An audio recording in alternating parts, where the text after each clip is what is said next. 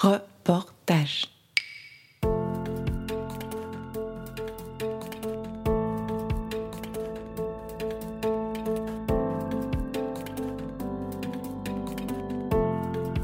Who cares? Who cares? Who cares? Who cares?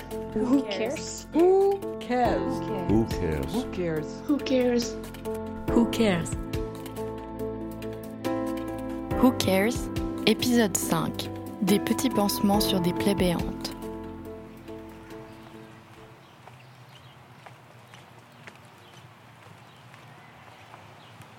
Il y a quelques jours, j'étais au téléphone avec ma mère.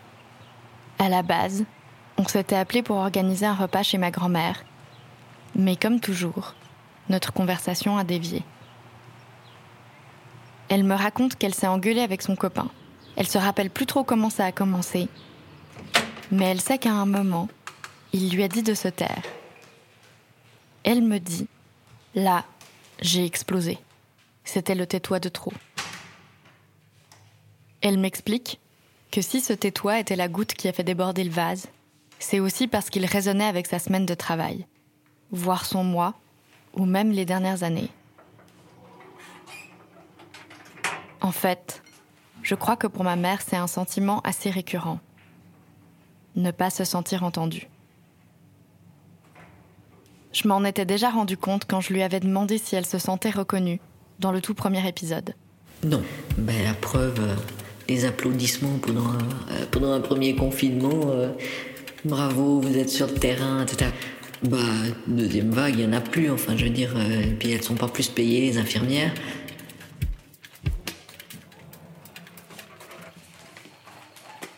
Et je crois que ce sentiment, ma mère n'est pas la seule à le ressentir. Salut Ça va Oui, et toi J'ai amené de quoi faire euh, l'apéro. Là, vous entendez Théa. Vous vous rappelez? C'est la jeune infirmière qui parlait de la difficulté à faire comprendre l'intuition dans l'épisode 3. Elle m'a invité à boire un verre avec son amie d'enfance Noé, qui est aussi infirmière.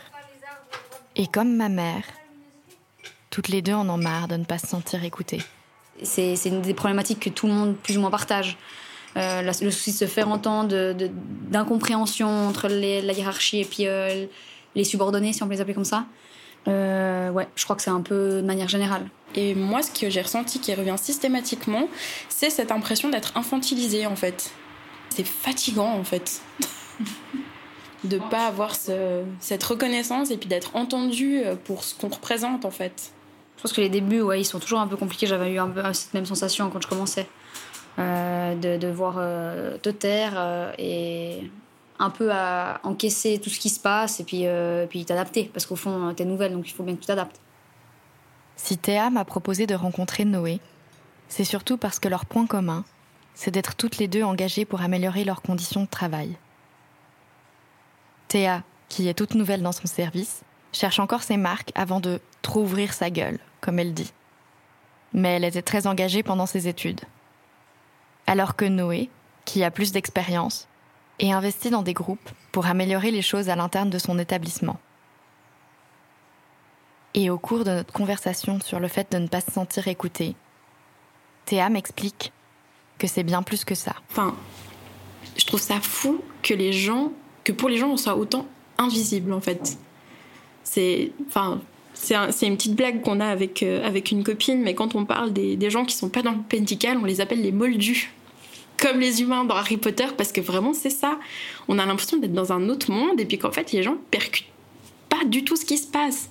C'est toujours quelque chose qui qui m'a beaucoup surpris et questionné parce que finalement, tout le monde a quelqu'un euh, qui a besoin de soins, un grand-parent qui a le CMS à la maison, un papy qui est en MS, a une maman qui a été se faire opérer du genou. Enfin, tout le monde est en contact à un moment ou un autre avec les soins.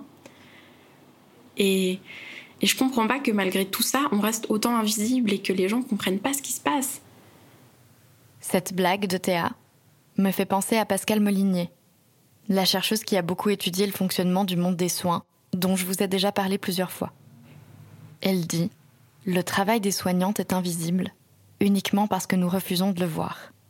Il est sous nos yeux, nous sommes juste indifférents. Je pense qu'elle n'a pas tort.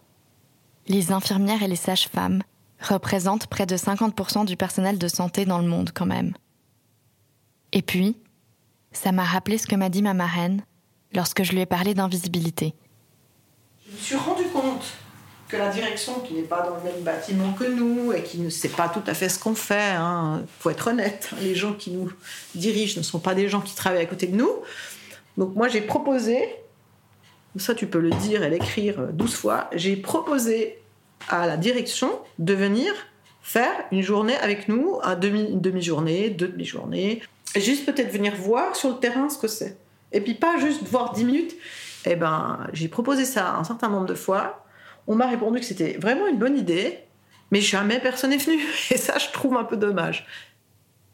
Récemment, j'ai rencontré une infirmière qui m'a montré la liste qu'elle avait préparée pour une réunion avec ses supérieurs. En haut de la feuille, l'objet indiquait souffrance en unité de soins. Elle listait et détaillait ses sources de stress au travail. Et entre le matériel inadéquat, les projets thérapeutiques irréalistes ou le négativisme ambiant, un des points qui prenait le plus de place, c'était hiérarchie absente ou inadéquate. Et cette question tourne en boucle dans ma tête. Est-ce qu'on peut vraiment dire que les infirmières sont invisibles? Ou est-ce qu'on refuse simplement de les voir De venir voir? Et qu'est-ce qu'on fait quand le système ne permet pas de faire reconnaître l'entier de son boulot? Que les problèmes sont mis en avant? Qu'on a des idées pour les résoudre, mais qu'on n'est pas entendu. Qu'est-ce qu'on fait quand personne n'est venu?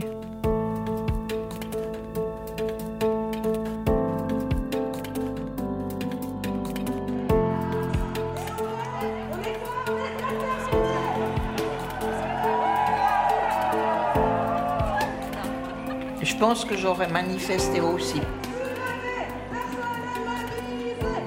Moi, si j'étais plus jeune, je pense que je m'engagerais dans un truc pour euh, lutter et pour euh, essayer de faire reconnaître ça, quoi.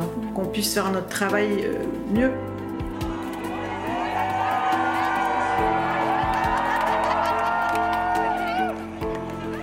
On débrayait.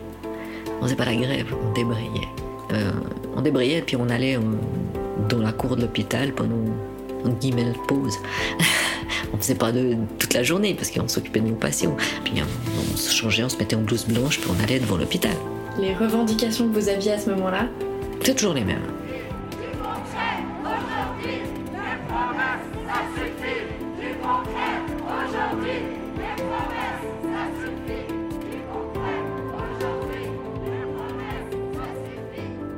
Mais je pense qu'il faut continuer, il faut pas.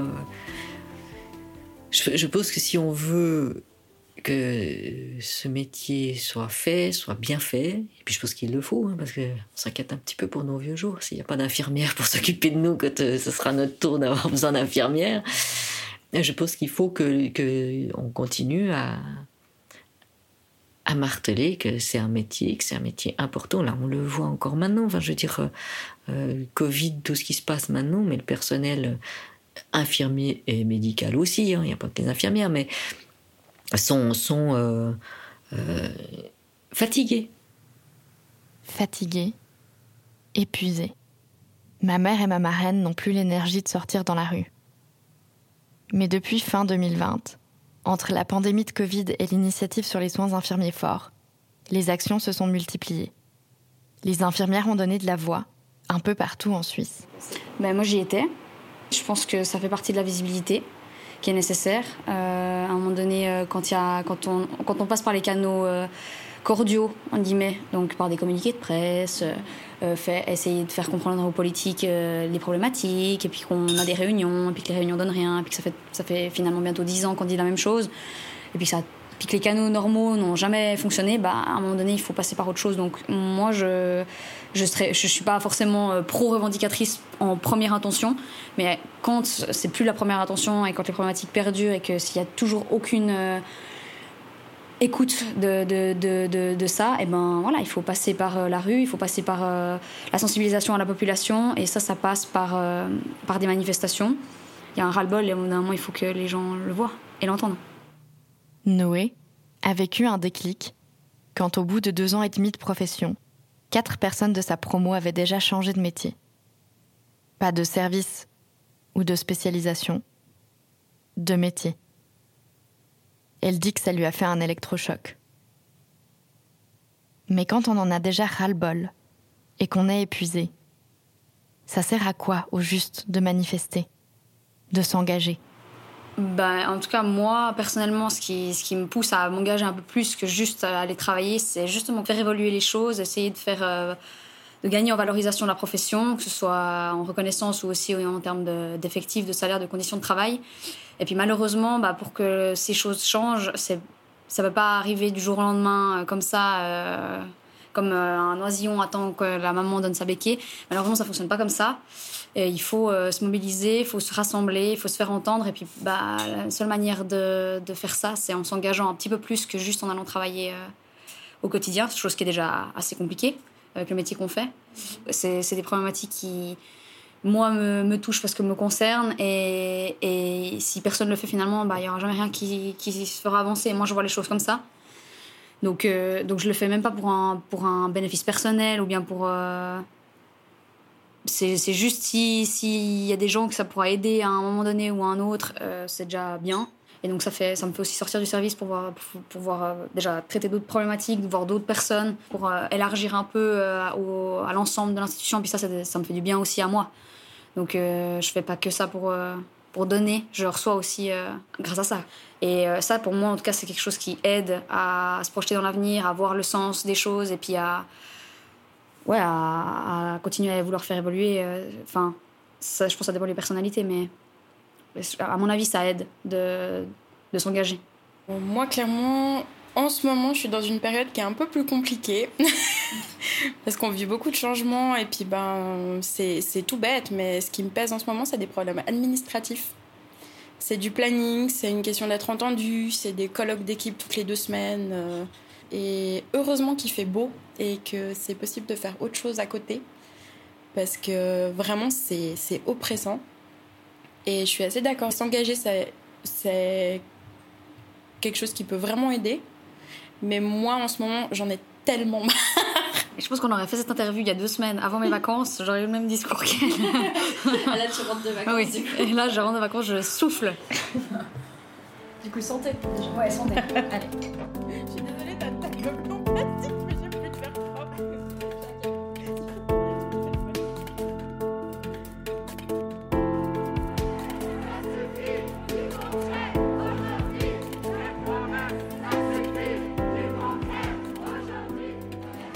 Je suis là pour manifester que vraiment il y a besoin urgent d'avoir plus de personnel.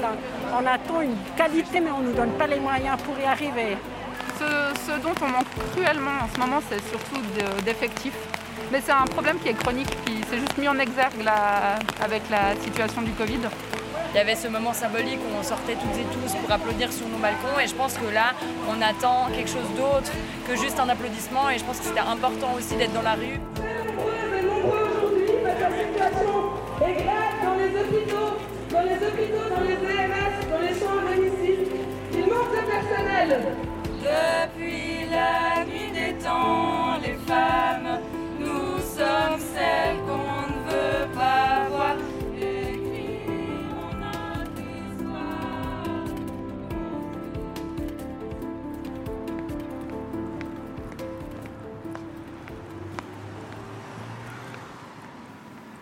Mais s'engager demande du temps, de l'énergie. Se faire entendre demande de récolter des données, les présenter aux supérieurs, aux politiques, proposer des solutions, comprendre le système dans lequel on évolue, apprendre à communiquer sur ses revendications. Un effort supplémentaire énorme pour des infirmières déjà épuisées. Certaines, comme ma mère ou ma marraine, essaient de changer des petites choses dans leur service. D'autres, comme Théa ou Noé, s'investissent dans des associations ou des groupes de travail. Certaines encore sont simplement trop fatiguées pour s'engager, comme ma grand-mère. Et puis, il reste l'engagement politique.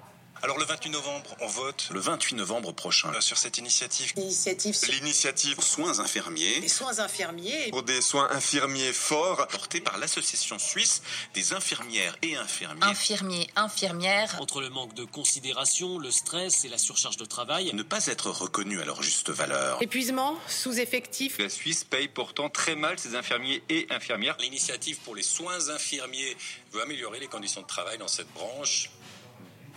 L'année dernière, en pleine campagne d'initiative, je rencontrais Sophie Ley, la présidente de l'Association suisse des infirmières et infirmiers, l'ASI.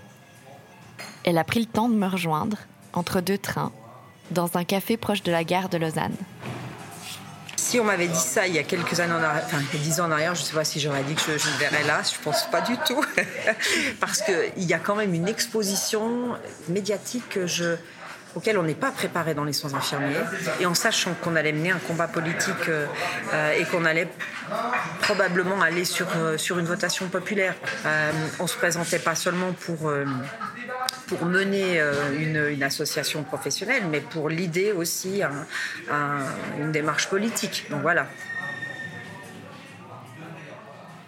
Quand Sophie me raconte sa frustration face au peu d'évolution qu'elle a constaté en 20 ans, j'ai l'impression qu'elle me parle de petits pansements posés sur des plaies béantes. On a beaucoup été considérés comme des gentilles infirmières, très sympathiques.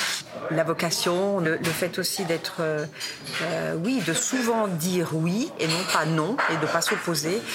Et du coup, oui, il fallait aller devant avec, euh, avec une posture euh, combative pour dire, on y va. Et puis moi, j'ai toujours dit à mes collègues, je, euh, si on fait, euh, si on va sur une votation populaire, on va pour gagner. Je, mène une association pour qu'elle gagne. Euh, je pense qu'il y a eu un moment donné où, toutes ces personnes-là qu'on forme, qui, partent parce qu'elles sont déçues, parce qu'elles sont fatiguées, parce qu'elles sont en burn-out, oui, je, crois que moi j'en avais marre de ça.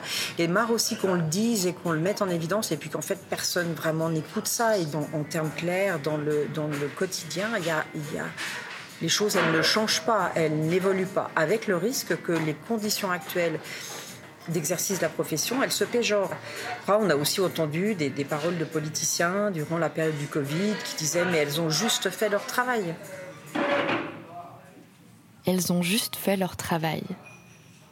Un travail sous-valorisé rien qu'au niveau des salaires.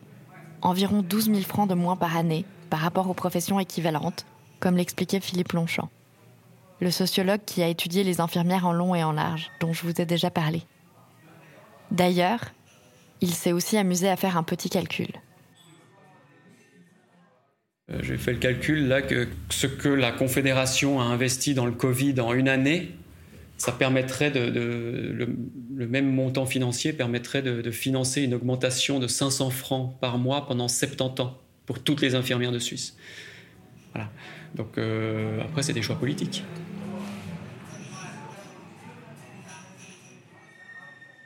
Quand Sophie me raconte ce qu'elle a entendu de certains politiciens, ce elles ont juste fait leur travail, je reconnais la même émotion, le même sentiment de ras-le-bol que chez toutes les autres soignantes que j'ai croisées. Au niveau politique, moi, je trouve ça, je trouve ça assez désespérant, euh, enfin même clairement désespérant. Et puis, je retiens aucun soutien politique. J'ai, enfin, pas l'impression. De nouveau, c'est cette question de ne pas avoir de réponse, c'est de dire ah mais euh, voilà pourquoi est-ce qu'on n'est pas plus reconnu? On est quand même un des acteurs euh, très importants du système de santé. Qu'est-ce qui fait en fait que vous nous écoutez pas? Ah mais si on doit vous écouter vous, pourquoi on n'écouterait pas les physios? C'est toujours des, des, questions, mais par d'autres d'autres euh, voilà des réponses par d'autres questions. Mmh. Mmh. Et ouais. puis toujours un ah mais du coup si on fait ça pour vous, faut qu'on fasse ça pour tout le monde. Et oui mais en fait si à un moment on est un gros système, faut bien commencer par un petit bout et puis quitte à prendre de l'autre côté pour la suite, puis au final, ça va se rejoindre, puis ça va se goupiller. C'est juste qu'il faut du temps. Et puis ça, on en est conscient, mais il faut commencer quelque part, en fait. Il faut pas juste être là, regarder les yeux en l'air et se dire « Ouh gros travail, ouh dans le tiroir ». Comme le dit Théa, et comme le disait Noé, s'engager, ce n'est pas que pour soi-même. Le but est aussi de faire entendre des réflexions entamées il y a déjà beaucoup trop longtemps, et des voix qui ne peuvent pas être entendues politiquement, comme celle d'Orlando j'ai pas la permission de voter. Euh, moi, si j'avais le droit de le faire, je le ferais avec tout le plaisir, tu vois.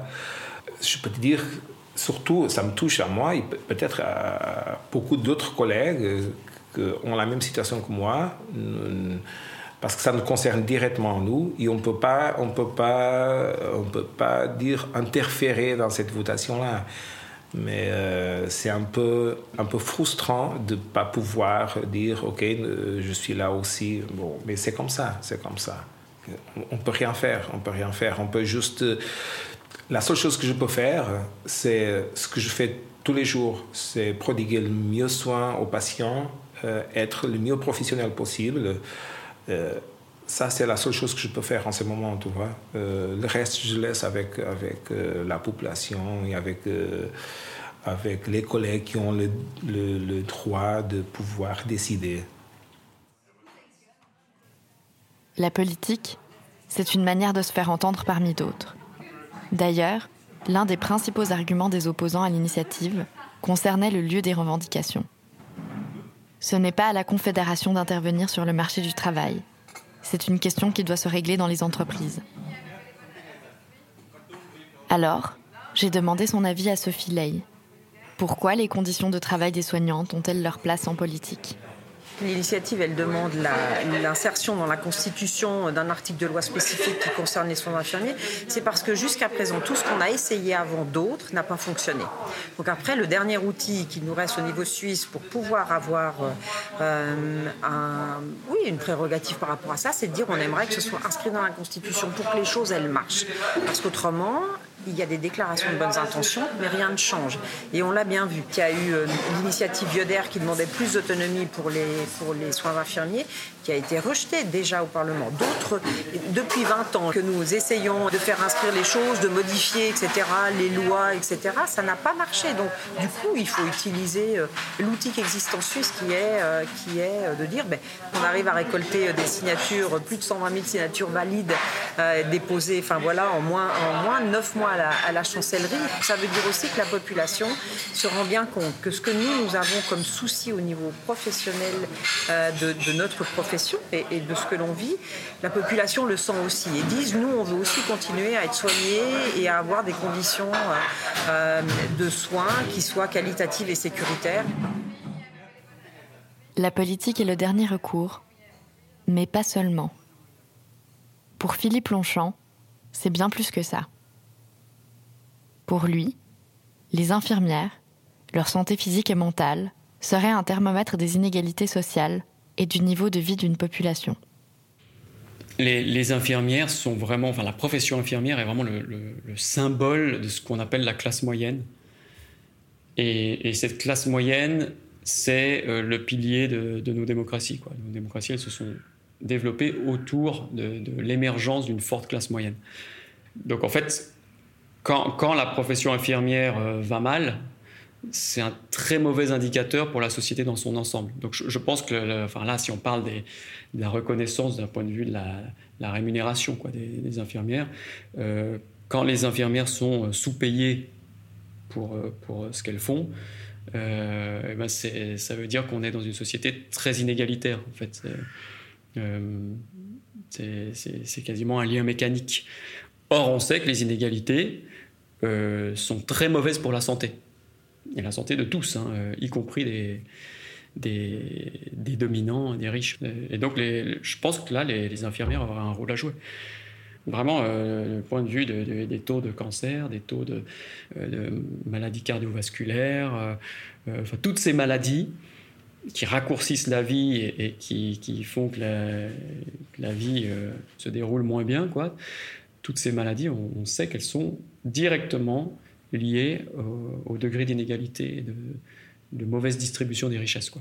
Voilà. Et, donc, c'est là où je pense que les, infirmières auraient vraiment un rôle politique, quoi, de défendre euh, euh, une société plus égalitaire, des choses très très concrètes qui peuvent être défendues vraiment d'un point de vue de la santé publique. La politique est une question de santé, quoi. Ce n'est pas la santé qui est une question politique, mais la politique qui est une question de santé. J'avoue que je ne sais pas si Philippe a fait une erreur dans sa tournure de phrase, ou si c'était un choix volontaire de mots. Mais en tout cas, consciemment ou pas, il résume parfaitement cette idée. Reconnaître les métiers du soin, le travail du CARE, c'est diminuer les inégalités sociales.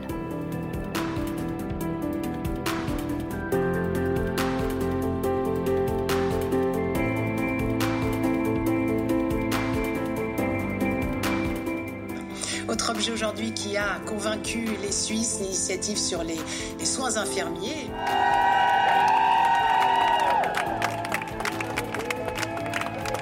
avec un score particulièrement élevé, 61% de oui.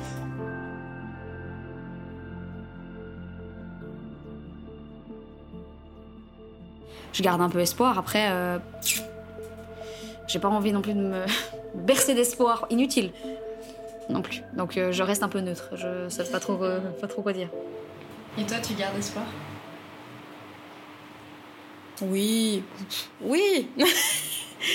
oui, mais de nouveau, moi je préfère rester sceptique et puis me ressourcer, euh, enfin avoir d'autres euh, centres d'intérêt, même si un temps c'était clairement le centre de ma vie, c'était mes études, ma profession, etc.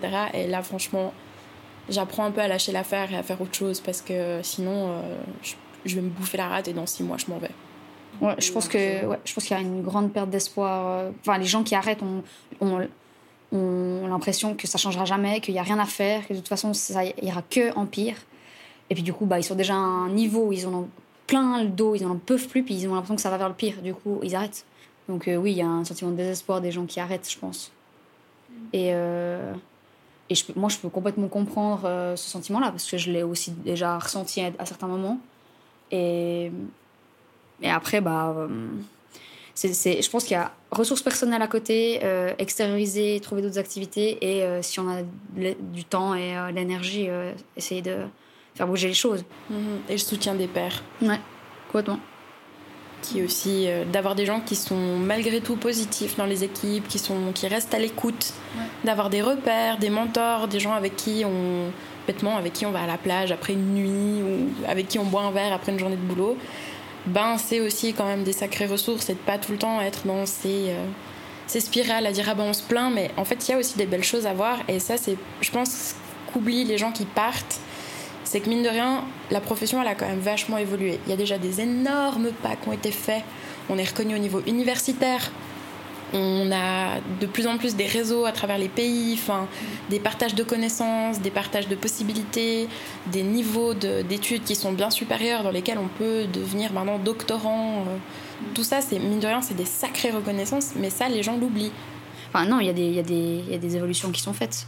C'est pour ça que moi, je garde. euh, J'essaie de garder un esprit positif parce que c'est ce qui me. Je sais aussi que c'est ce qu'il me faut pour euh, garder le cap. Après 20 ans à marteler, à répéter, à essayer de faire entendre ces difficultés, cette souffrance, c'est compréhensible que Noé et Théa restent sur leur garde, malgré l'adoption de l'initiative. Mais c'est peut-être aussi à ça que ça sert de s'engager. Et c'est peut-être surtout ça le premier effet concret de la votation. Donner un peu d'espoir. Salut ma chérie. Coucou Ça va? Oui, et toi? Ah oui, ça va, ça va. Je vais retourner au blog d'ici 5 minutes. Ok. Je me demandais, est-ce que toi, la votation, est-ce que ça t'a redonné de l'espoir ou de l'envie ou de la motivation? Un petit espoir, mais pas grand-chose, quoi. Pour moi, c'est trop tard. Enfin, D'ici que ça, ça bouge, bon, j'espère que j'aurai fini de travailler. Mais par contre, je me dis, oui, il faut que oui, ça me donne de l'espoir dans le sens où bah, il faut que ceux qui arrivent maintenant sur, sur le marché du travail ou qui, qui vont être formés, euh, ils, ils aient envie de faire le boulot, quoi. Qu'ils y restent. Bah alors, je te laisse euh, retourner travailler. Oh oui, je suis de garde. Ah, Bisous tout plein, ma chérie. Bon après-midi. bon après-midi. Ciao. Ciao. Quant à l'initiative, il faudra encore minimum entre 2 et 5 ans pour qu'elle soit complètement appliquée. Les mesures qui faisaient aussi partie du contre-projet ont été adoptées le 1er juillet et devraient idéalement être mises en place début 2023. La Confédération et les cantons devront soutenir la formation en école et sur le terrain pendant 8 ans à hauteur de près d'un milliard de francs. Les étudiantes devraient recevoir des soutiens financiers en cas de besoin. Et les infirmières devraient aussi pouvoir facturer directement certaines prestations aux assurances, sans passer par un médecin. Par contre, la question des conditions de travail et de la rémunération est encore en suspens. Parce qu'aujourd'hui, ce sont principalement les cantons et les hôpitaux ou entreprises de soins, les assurances et les partenaires sociaux qui définissent ces paramètres. En gros, on ne sait pas encore trop comment proposer une solution au niveau national. On va sur la terrasse. Oui, parce que le thé froid. Mais je vais te suivre très vite.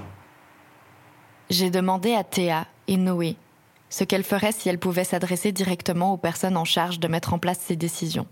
Je pense que si demain, n'importe qui de ces grands, grands et grandes Manitou euh, m'entendait et faisait ce que je leur demandais, je pense que je les prendrais dans un jour pourri de ma vie au travail. Pour leur montrer aussi, enfin, moi, je me questionne toujours sur, mais en fait, qu'est-ce qu'ils savent de nous et comment ils nous voient? Parce que finalement, bah oui, il y a des comités, il y a des, des manifestations, des choses qui se passent, mais du coup, ça montre que la rage et le côté euh, revendicateur. Alors que finalement, j'ai l'impression qu'ils ils comprennent pas qu'il y a en fait une vraie souffrance psychologique. Il y a un épuisement.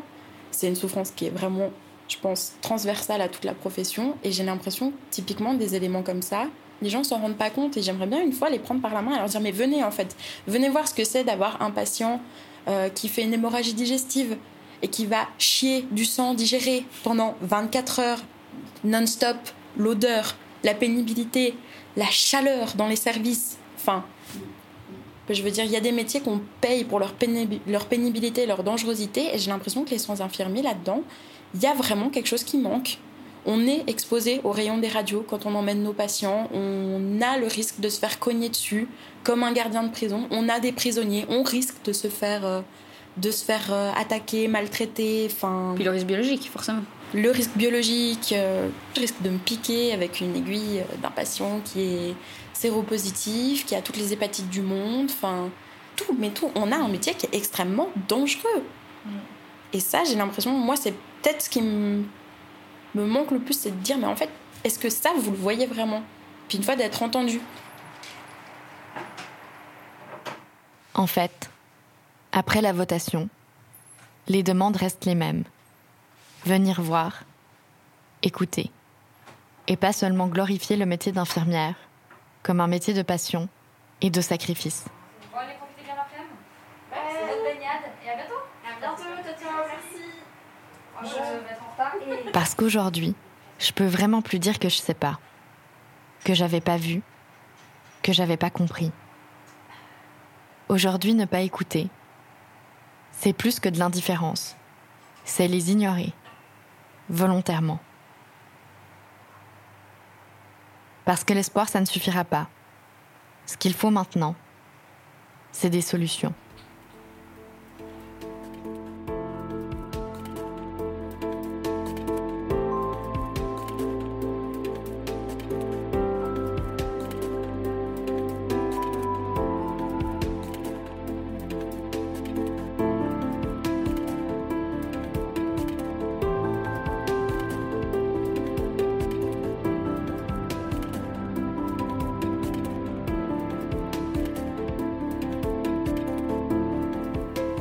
Who Cares Un documentaire sonore de reportage, écrit, monté et réalisé par moi-même, Julie Bianchine, accompagnée par Laure Gabu et Pauline Vrolix. Le mix est de Léonard de Hologne, l'illustration de Meg Chicani et la musique de Krasten Studio. Ce projet n'aurait pas pu voir le jour sans le soutien de Journafond, des fondations Émilie Gour et Éthique et Valeurs, de la FSA et d'Interligne. Merci aussi à Sarah, Laura, Agnès et Stéphano pour leur écoute, leur coup de main ou leurs conseils. N'hésitez pas à découvrir les autres podcasts de reportage et à nous soutenir en nous laissant des étoiles, des cœurs et des petits mots, ou en partageant cet épisode autour de vous.